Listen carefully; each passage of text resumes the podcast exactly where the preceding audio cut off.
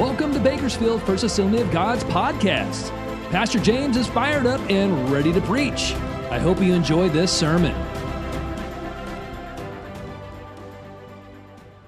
Good evening, everyone. Thank you for joining us on the Bible study. We're still in Job, in case you wondered. We're still there, and I hope you're being blessed by this. I sure am. Every time I teach, I learn, and I also appreciate your feedback. I learn from you as well.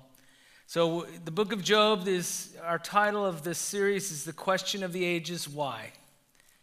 And we are on a portion of teaching that the title is Knowledge Without Wisdom. So Eliphaz is the first guy to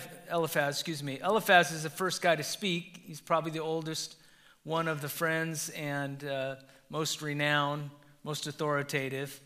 And he has things, and he says things that are true, but his problem is how he applies that truth. Much of what he discusses does not apply to Job, even though that should be where the focus is at. And many times we may do the same thing. We have the knowledge, but we just don't know how to apply it correctly. And many people have knowledge, but what they really lack is wisdom. And wisdom is defined as the correct understanding of truth and the proper application of truth. Wisdom means you understand with knowledge, but you also know how to apply it correctly. And so Eliphaz says that Job can call on God all he wants, but God will not answer him. And so our first point is this. Calling on God should be our first resort, not our last. And so Eliphaz is inferring that Job must have done something wrong, and that is why God will not answer him. Have you ever had a time where you felt like the heavens were brass? You're praying, but your prayers just don't seem to be being heard. And that's what Eliphaz is trying to say about Job. Your prayers are not being heard, Job. And sometimes we may feel the same way. Lord, are you hearing me? I'm crying out to you. I'm pouring my heart out to you. Read through the Psalms. You know, the psalmist many times said, Lord, where are you? Are you listening? And of course the Lord is, but it just shows that raw emotion, those feelings at times where we wonder, God, are you there? And so Eliphaz is trying to let Job know, you know what, it doesn't matter what you do, Job, God's not going to listen to you. Now, there are times where the Bible says God won't hear our prayers, when we hide sin in our heart. And here's a big one, when husbands mistreat their wives, God will not hear their prayers. So there are times where God hears us but won't respond to us, because of things like that. And so Eliphaz says trouble doesn't come from just nowhere. It's got to come from somewhere. And Job, in your case, it came from you. Your trouble is your fault.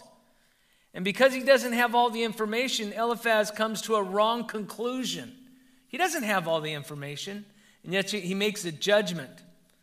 And number two in our notes that we studied last week is wrong assumptions about God lead to wrong conclusions about life.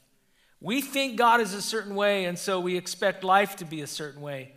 The problem is we don't know God fully enough to make that judgment in life. Eliphaz assumes just because he saw one foolish man suffering, then Job's suffering must mean that he too is a fool. He saw one guy who was a fool and was suffering, and therefore he came to the conclusion anyone who suffers must be a fool. Now, one of the things I'm so glad I am free of as a parent is science projects.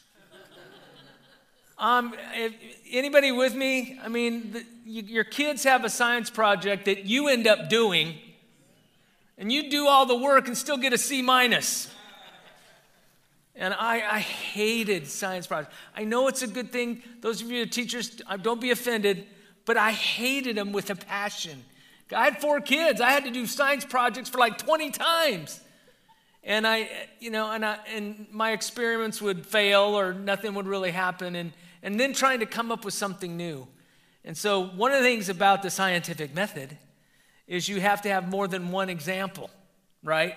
So maybe you had, a lot of people do this. They try to grow a plant, one with, water, one with Coca-Cola, and see which plant is healthy. Well, you can't just do one plant and one plant. You got to do 10 plants on each side. You got to have more proof than that for the scientific method. It can't just be one thing. And yet here is Eliphaz. He saw one fool suffering, so therefore all that suffer must be fools. He's not following the scientific method. I'll give him an F on his science project. One of the fun ones I did, and it was we had a pellet gun, and Jaden would heat the pellets in the oven, and we would see how, when he would shoot the pellet, how deep it would go through a ream of paper. And so our theorem was that if the projectile is heated, it will go further through the paper than a projectile that is room temperature. And then we had projectiles that were frozen. And then I was informed, you're not allowed to do guns for science projects. Times have changed. Remember the days when you could ride around in your truck with your gun in the back window? Those days are over forever. Especially kids would drive to school that way with their gun in their truck and in the back window. I miss those days. So Eliphaz says, Job, I saw a fool like you. And because he doesn't have all the information, he comes to a wrong conclusion about Job. And that's what happens to us sometimes. We don't have all the information, and we make a judgment about someone's life. And we always need to be careful of that, because Jesus died for everyone. I remember one time I was walking through the mall, and there were some teenagers walking with their pants down around their ankles or their knees, and I kind of stuck my nose up in the air, and I felt the witness of the Holy Spirit say, Jesus said, I died for them too, just like you. It was like, wow, sorry, God, I repent, because he wants to save everyone. And so we should look at everyone with the understanding that Jesus died for them too. And so here we are, Eliphaz judges Job wrongly, and then he digs himself a deeper hole. Eliphaz, he's digging, he's going to go even deeper. And so here it is, Job 5, verse 8. But if it were I would appeal to God. This is Eliphaz speaking. I would lay my cause before him. He performs wonders that cannot be fathomed, miracles that cannot be counted. He bestows rain on the earth, and he sends water upon the countryside. The lowly he sets on high, and those who mourn are lifted to safety. He thwarts the plans of the crafty so that their hands achieve no success. He catches the wise in their craftiness, and the schemes of the wily are swept away. Darkness comes upon them in the daytime. At noon they grope as in the night. He saves the poor, the needy from the sword in their mouth. He saves them from the clutches of the powerful. So the poor have hope, and injustice shuts its mouth. So intertwined here is some truth. He's making some true observations, but intertwined with these things, he's making wrong judgments. And the key verse in this paragraph is verse 8. And as I said last week, beware of any advice that begins the words, if I were you. Because they aren't you, and it's not going to be the same circumstance every time. So number 3, and this is where we left off, knowledge without experience does not equal wisdom. You can have knowledge that you've never been able to apply. You don't have the experience.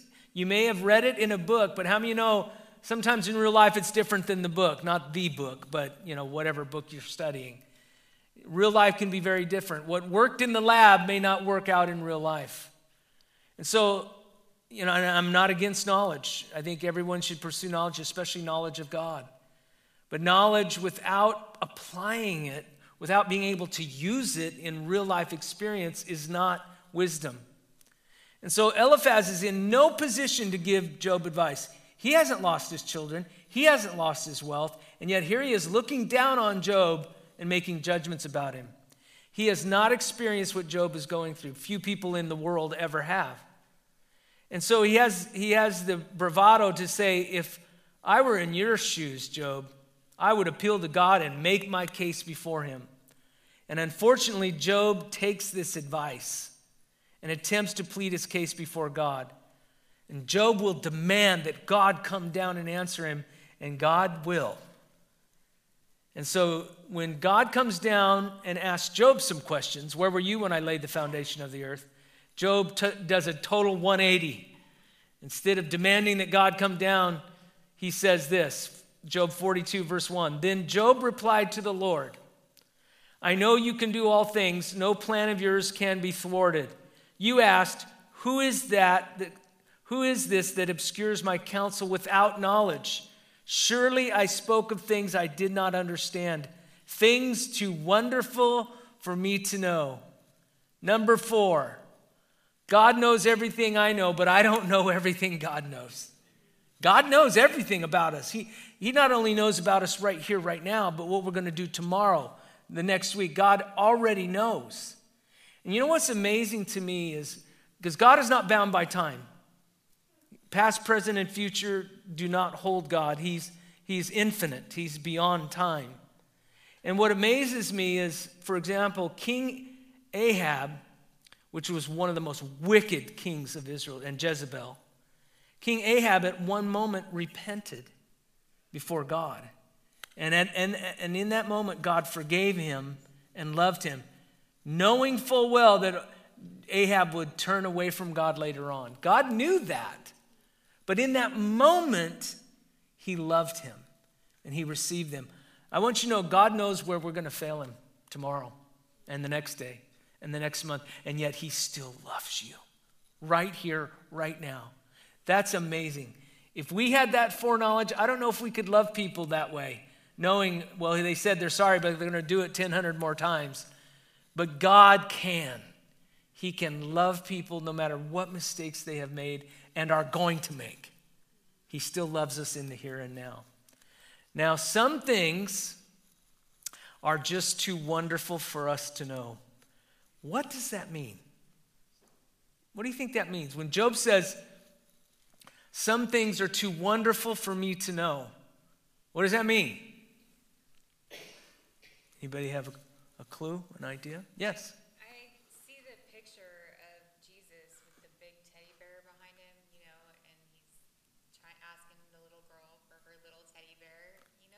Right. He's got bigger things for us, and we have to let go of the things that we're holding on to before he can allow us to have it. That's great. It's the great exchange.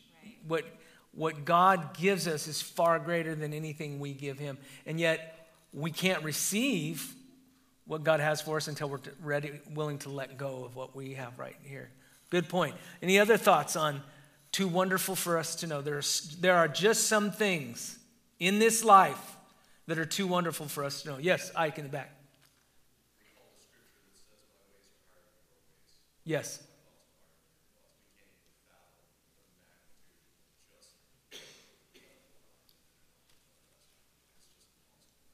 It is. And like you said from Isaiah 55, his ways are so much higher. His thoughts are so much higher. There's just no way we can understand that. What else do you think? It's kind of interesting phrasing. Some things are too wonderful. Not too bad, not too miserable, too negative, but some things are too wonderful for us to know. What do you think that means? How could something be, if it's wonderful, shouldn't we know it? But we can't figure it out. We don't have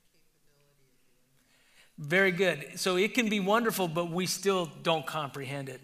We don't see the wonder in it. And I'm telling you, was the crucifixion wonderful?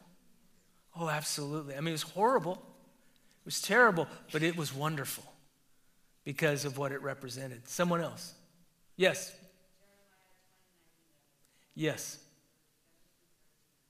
Amen. For the Lord says, I know I have plans for you, plans to prosper you, not to harm you, to give you a hope and a future. Yes.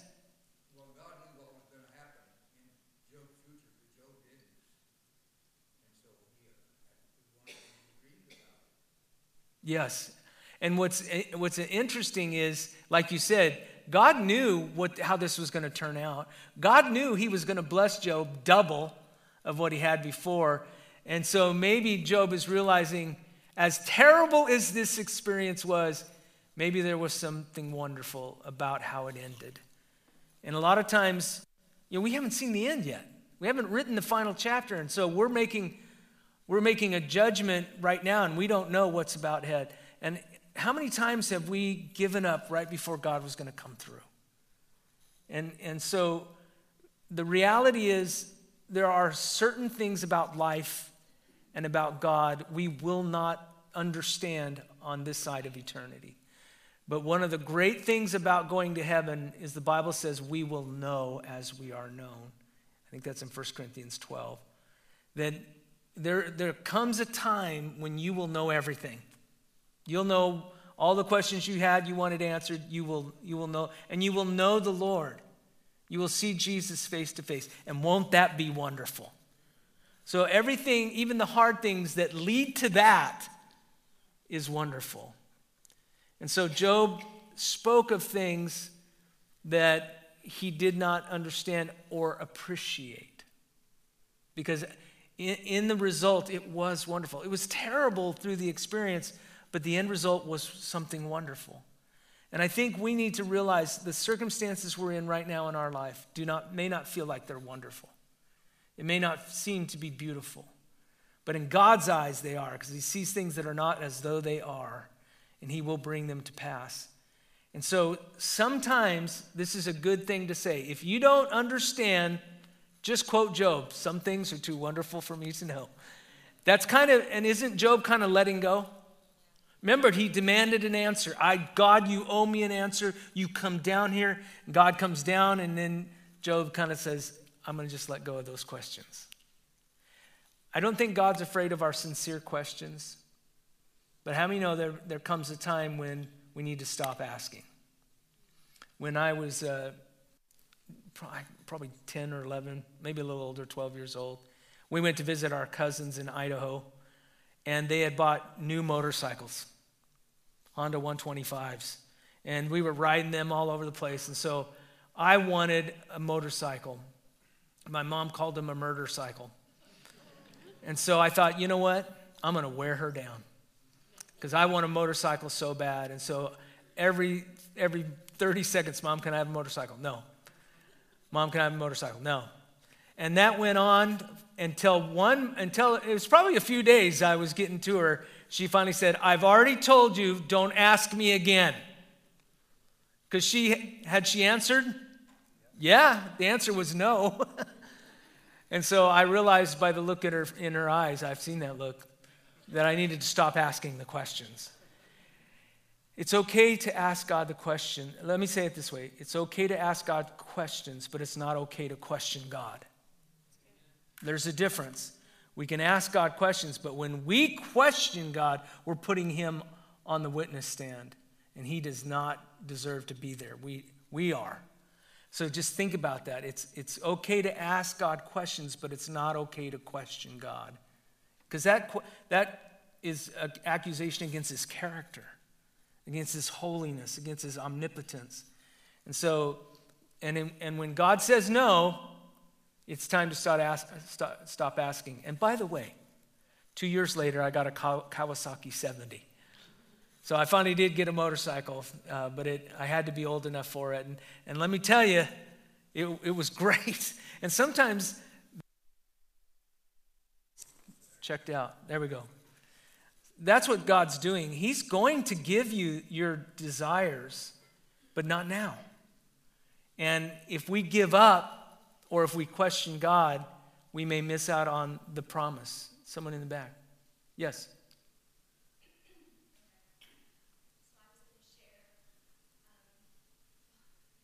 It's okay. You're among friends.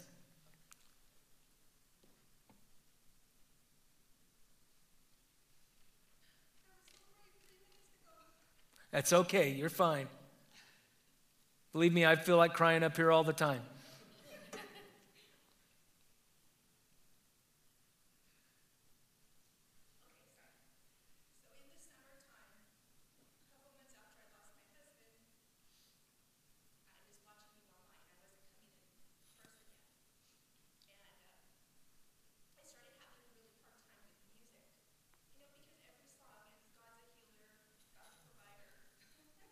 Yeah.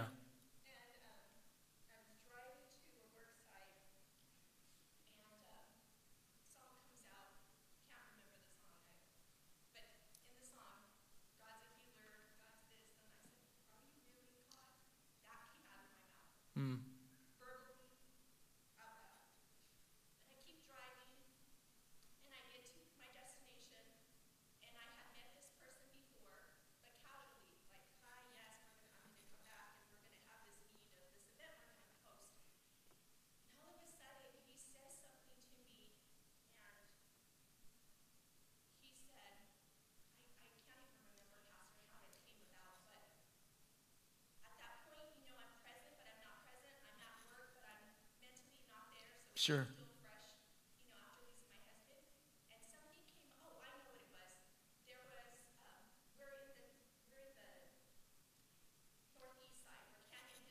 Mm-hmm. And the pastor from Canyon Hills had just left the site. He had went to go look at those homes, and he said, well, blah, blah, is here. He goes, do you happen to know where Canyon Hills is? I said, yeah, I know where Canyon Hills is. And then he proceeded to tell me that 20 years ago, he had muscular... dystrophy?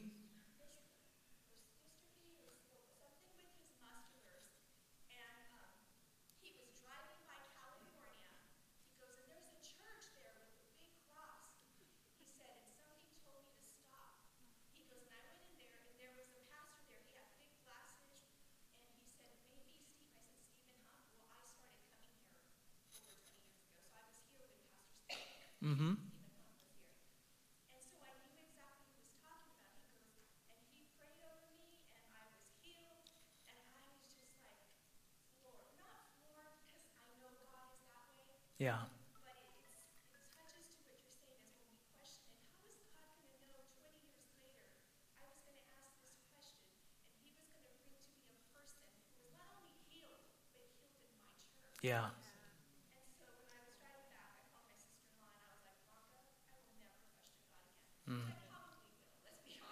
Sure, sure. But not about that. Yeah. Because his ways are better than mine, and I know that my husband is in a wonderful place. Amen. He is healed, completely healed. Yeah, yeah. Absolutely. When we ask the question, even if it's not coming from the right place, I think that God knows our hearts. Yes. And he answers us. He does. He is our Heavenly Father, and when a little kid keeps asking, why is the sky blue? Why is the sky blue? He doesn't smack them. And so God is patient with us. Thank you for sharing that testimony. Isn't God good? He set that all up years ago for you. How much, do you see how personal God is in your life? That he would wait a decade or two before he sent someone to speak into your life. Be watching for that, because God, in many ways, does that. He'll bring people across our path that, help us get a little closer to knowing God. So that was awesome. So Eliphaz goes on to, in detail in this paragraph about qualities that God has, and they're quite accurate. He knows some, but not all, and a little knowledge can be dangerous. With limited knowledge, Eliphaz makes this huge false assumption. Let's pick up at Job 5:17. His speech is going on and on forever. Blessed is the man who God corrects, so do not despise the discipline of the Almighty. For he wounds, but he also binds up. He injures, but his hands also heal. From 6 calamities he will rescue. In 7 no harm will befall you. Again, this is Eliphaz talking. In famine he will ransom you from death, and in battle from the stroke of the sword. You will be protected from the lash of the tongue and need not fear when destruction comes. You will laugh at destruction and famine and need not fear the beasts of the earth. For you will have a covenant with the stones of the field, and with the wild animals will be at peace with you. You will know that your tent is secure. You will take stock of your property and find nothing missing. You will know that your children will be many, and your descendants are like the grass of the earth. You will come to the grave in full vigor, like sheaves gathered in season. So he is saying, if you're right with God, all these right things will happen. And if these right things aren't happening, then you're not right with God, according to Eliphaz. Now the question is, does God discipline his children? Absolutely. Look at Hebrews 12:4. In your struggle against sin, you have not yet resisted to the point of shedding your blood. And you have forgotten that the word of encouragement that addresses you as sons, my son, do not make light of the Lord's discipline, and do not lose heart when he rebukes you, because the Lord disciplines those he loves, and he punishes everyone he accepts as a son or daughter. So when we sin, God will discipline us for our good, just as any loving parent disciplines their children when they do wrong. Now, my grandchildren turned 1 this last weekend. I got to go to their party. And they can do no wrong. But I imagine when they're 2, they can. things changed. And so the question is, has Job sinned? But has he in this instance? He certainly has in his life. But one thing we will learn is that in this test, he doesn't sin against God. In fact, it says in all of this that took place, Job still did not sin. Now, you're exactly right. He certainly did sin other times in life. But during this test period, he hadn't sinned. And so Eliphaz is inferring that Job has sinned. And that's why he's suffering, because he's being punished. And it's true that God disciplines those who sin. Yes, it's true. But is it true that that is what is happening to Job? No. So Job is not being punished or disciplined for any sin. So why is Job being disciplined at all? He is being disciplined, right? I mean, he's going through the trial of his life. And God disciplines us when we sin and sometimes when we haven't sinned, because he wants us to grow and he wants us to be strengthened. And so what do you think? God disciplines us. There's always a lesson. There's always a reason. There's always a purpose. And so why is Job being disciplined? Anybody have any ideas? It's not because of sin. I think it's so that there will be a testimony for future. Exactly. Job is being disciplined. It's for us, not for him. How many know? Well, maybe we don't want to know this. God may discipline you, not for you, for someone else, for some reason. And you are exactly right. We've had the testimony of Job for thousands of years. And people go to it all the time to find comfort and consolation. And so Job went through this disciplining moment, and it wasn't just for him. It was for generations to come. So what if God brings hardship into your life, not because you've done anything wrong, but because he wants to help someone else? I think that's where it gets difficult. When we go through the hardship that benefits somebody else. But again, God knows what he's doing. And it may be something like 2 decades ago, someone prayed. And God is answering it through your hardship. And as we study Job, I want us to really go deep and in our faith and say, okay, I don't like this necessarily, Lord. I don't totally understand it. It's too wonderful for me to know. But I want to learn to trust you anyway.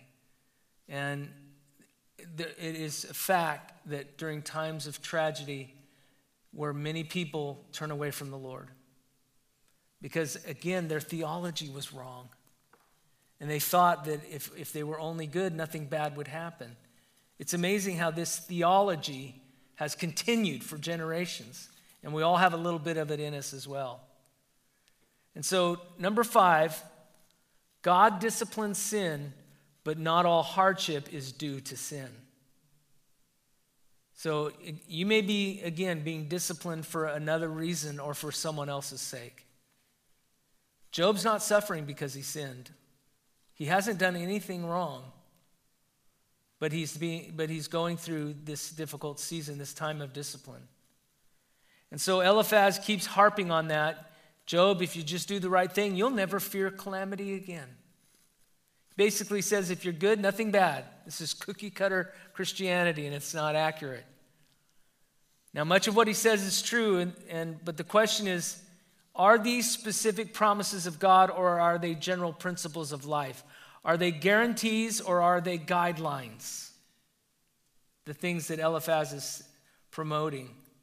Now, when we buy something, especially if it's electronic, we want to know what the warranty is, right? And then they always say, would you like the extended warranty? And so we're like, well, if it's not good enough with the first warranty, why do I have to get a second warranty? But how many of us have got that extended warranty besides myself? Yeah, I can admit. So I got these Apple earbuds. They're not cheap. In fact, I was using a cheaper pair, and I was having frustration. So I dove in. It was a little over $100 and got these Apple earbuds and then promptly washed them in the washing machine. Because where do you put them when you don't have the case with you, you know? And it's like, okay, I'll put it in my pocket, and I'll remember. Now, I want to ask a question between men and women. This could get ugly. Who's responsible for checking the pockets? The one who wore the pants or the one washing the pants? What do you think? Okay, let's have a scientific vote. This will be for your science project for your daughter. So how many believe it's the responsibility of the one who wore the pants to check the pockets? Ronnie's the alone one. Now who believes it's whoever's doing the dishes?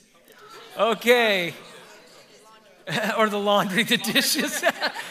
The dishes don't even have anything to do with this. I've totally messed up the experiment. I blew the experiment. Now, Pastor, we need a woman to go up there and ask the question. Yeah, that's right. No, I won't dare do that. So I washed my earbuds. And guess what? I didn't have the extended warranty. Did you try rice? I did try rice. And so I was able to listen to him, but I couldn't use it. The microphone wouldn't work. So after putting up with this, nobody can hear me when I'm talking to him. These are worthless. I went and bought another pair. This time, I got the extended warranty. And now they're acting weird. And I can't find the warranty. That's the other part. They're banking on the fact you're not going to be able to find the warranty 2 years from now. Now, it's probably on, I could probably look it up on my email address or something like that. But we are all about guarantees. We want a guarantee this thing is not going to break on me. And the reason is because we've been burned before. We spent a lot of money and the thing breaks and then there's no warranty. And what we don't realize is they make more money, profit margin on the extended warranty than the product. Not more money, but margin, a greater margin. And so that's why they're told to ask you every time you buy something electronic, would you like the extended warranty? Because they're going to make serious bank on that extended warranty. And it's because they realize people will not follow through for them. It's been years. I mean, especially if you got a 5-year extended warranty, you're not going to even remember what that was about. But you know what? That carries over into our relationship with God. We want guarantees. God, if I do this, I want a guarantee. And the question is, are there guarantees? Is there any guarantee in life, especially when it pertains to suffering? Is there any guarantee that we won't suffer? In fact, there is a guarantee we will. And, we want guarantees. Now, what's the difference between a promise and a guarantee? Because God doesn't give guarantees, He gives promises. So God does give promises. So what is the difference between a guarantee and a promise as it relates to God? Yes? There's details that you have to keep for the guarantee. True, details of the guarantee. Conditions, yes. And yet, God's promises are always true, and amen. But there are many of God's promises that are conditional upon our obedience. And so that's something to always keep in mind. The promise. My fault, I bunched up this cord here. So I'll stop reclining here, try to stay up front. But the promises of God are true. They won't always happen in our time frame or even in this lifetime. But many of those promises are up to us when they come to fulfillment. And yes, the guarantees, They're very specific conditions. And so I want you to know that it's okay to seek the promises of God. Yes? The bigger problem, though, is a guarantee is only as good as the person guaranteeing. That's true. And sometimes they're not in business later. That's right. Yeah, because it's like you said, it's only as good as the one making the guarantee or the promise. And that's why we should want promises, because we know God is behind the promises. And I believe that we should stand on the promises of God. We should list them out from the Scripture and proclaim those promises of God, that he's going to bless us, he's going to give us a hope and a future. These are the promises of God that we should be declaring over our lives. But at the same time, we need to not be expecting these guarantees that nothing bad will ever happen. So seek the promises, not guarantees. Yes? So if the rain falls on the just and the unjust, maybe the difference is how we react as a Christian. Very good. Yeah. Do unsaved people suffer? Yes. But let it be the hope that we suffer differently, that we react differently, that we have a better attitude, because that alone can be a great witness, how we respond to suffering. And it's similar to Job and his three friends. How is Job responding to this suffering? It probably wasn't his best moment in certain cases, but he certainly did better than his friends because they believed in guarantees. Yes? I think a guarantee is more legalistic. There's rules and, things that connect things, and a promise is from the heart. So when God makes his promises, they're from the heart. Yeah. Boy, that's good. There is a part of God's heart in every promise, whereas as you said, guarantees are specific and kind of cold and general. But the promise of God contains his heart. That's an excellent point. So God has guaranteed certain things. Here's one, John 16:33. I have told you these things so that in me you may have peace. In this world, you will have trouble. That sounds like a promise. But take heart. Don't stop the promise right there. But take heart. I have overcome the world. A large part of the Christian life is being an overcomer. The Christian life is not supposed to be easy all the time. It's supposed to be victorious. And you can't have a victory without a battle. And so much of our life, God is calling upon us to overcome through the power of Jesus, overcome these things. And that's why he says you're going to have trouble, but I've overcome all the world. Yes? So I had actually a divine appointment before I came here this evening with an old friend from my childhood, and she's going through some stuff, and I'm like, you know what, it's the so what of life.